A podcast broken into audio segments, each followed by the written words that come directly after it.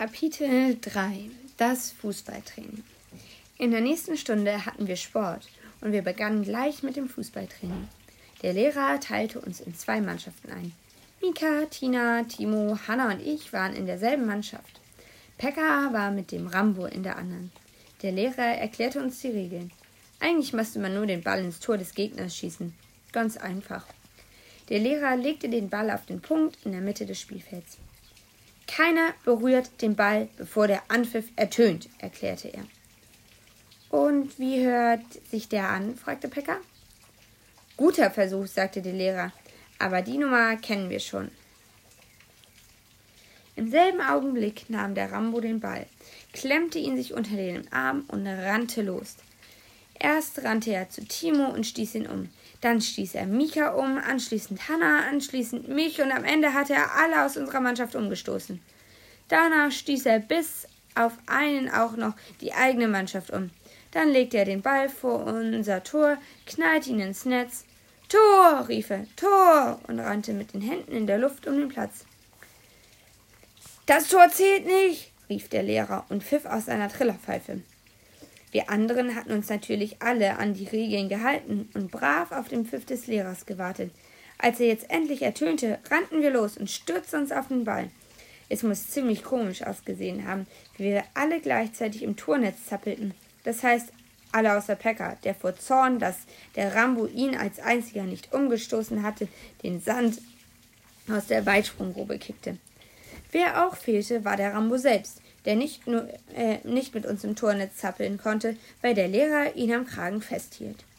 Ich fand Fußball ein ziemlich einfaches Spiel. Ich habe keine Lust mehr, motzte Pekka, als der Lehrer uns die Fußballregeln noch einmal erklärte. Es waren ein paar mehr geworden, und meistens ging es um Sachen, die verboten waren. Man durfte den Ball nicht mit den Händen berühren, man durfte den Gegner nicht umstoßen, man durfte den Platzwart nicht Kürbiskopf nennen, auch wenn er einen aus der Weitsprung Grube scheuchte und sein Kopf wirklich wie ein Kürbis aussah. Und auf gar keinen Fall durfte man den Lehrer an den Knöchel beißen, auch wenn er ein Weltklasse-Tor nicht geben wollte. Was meinen Sie, sollte ich mir lieber eine Tetanusimpfung verpassen lassen? fragte der Lehrer den Platzwart. Ach was, von dem Biss kriegen Sie höchstens die Tollwut, tröstete ihn der Platzwart.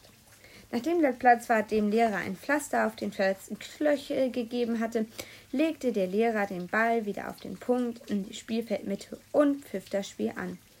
Aber dieses Mal passierte gar nichts.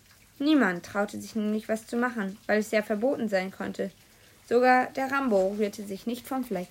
Aber das kann auch daran gelegen haben, dass der Lehrer ihn immer noch am Kragen festhielt. Wir standen alle nur da und schauten auf den Ball als könnten wir ihn mit der Kraft unserer Gedanken ins gegnerische Tor befördern. Aber das konnten wir natürlich nicht. Es war totenstille auf dem Sportplatz. Und hätte uns jemand gesehen, dann hätte er wahrscheinlich gedacht, wir wären von einem bösen Zauber befallen. Irgendwann musste es dem Lehrer dann doch zu langweilig geworden sein. Wird's jetzt bald? sagte er. Und da legten wir los. Wir stürzten uns alle gleichzeitig auf den Ball und landeten alle auf demselben Haufen, unter dem irgendwo der Ball sein musste. Den vermissten aber, vermisste aber keiner, weil wir auch ohne Ball einen Riesenspaß hatten.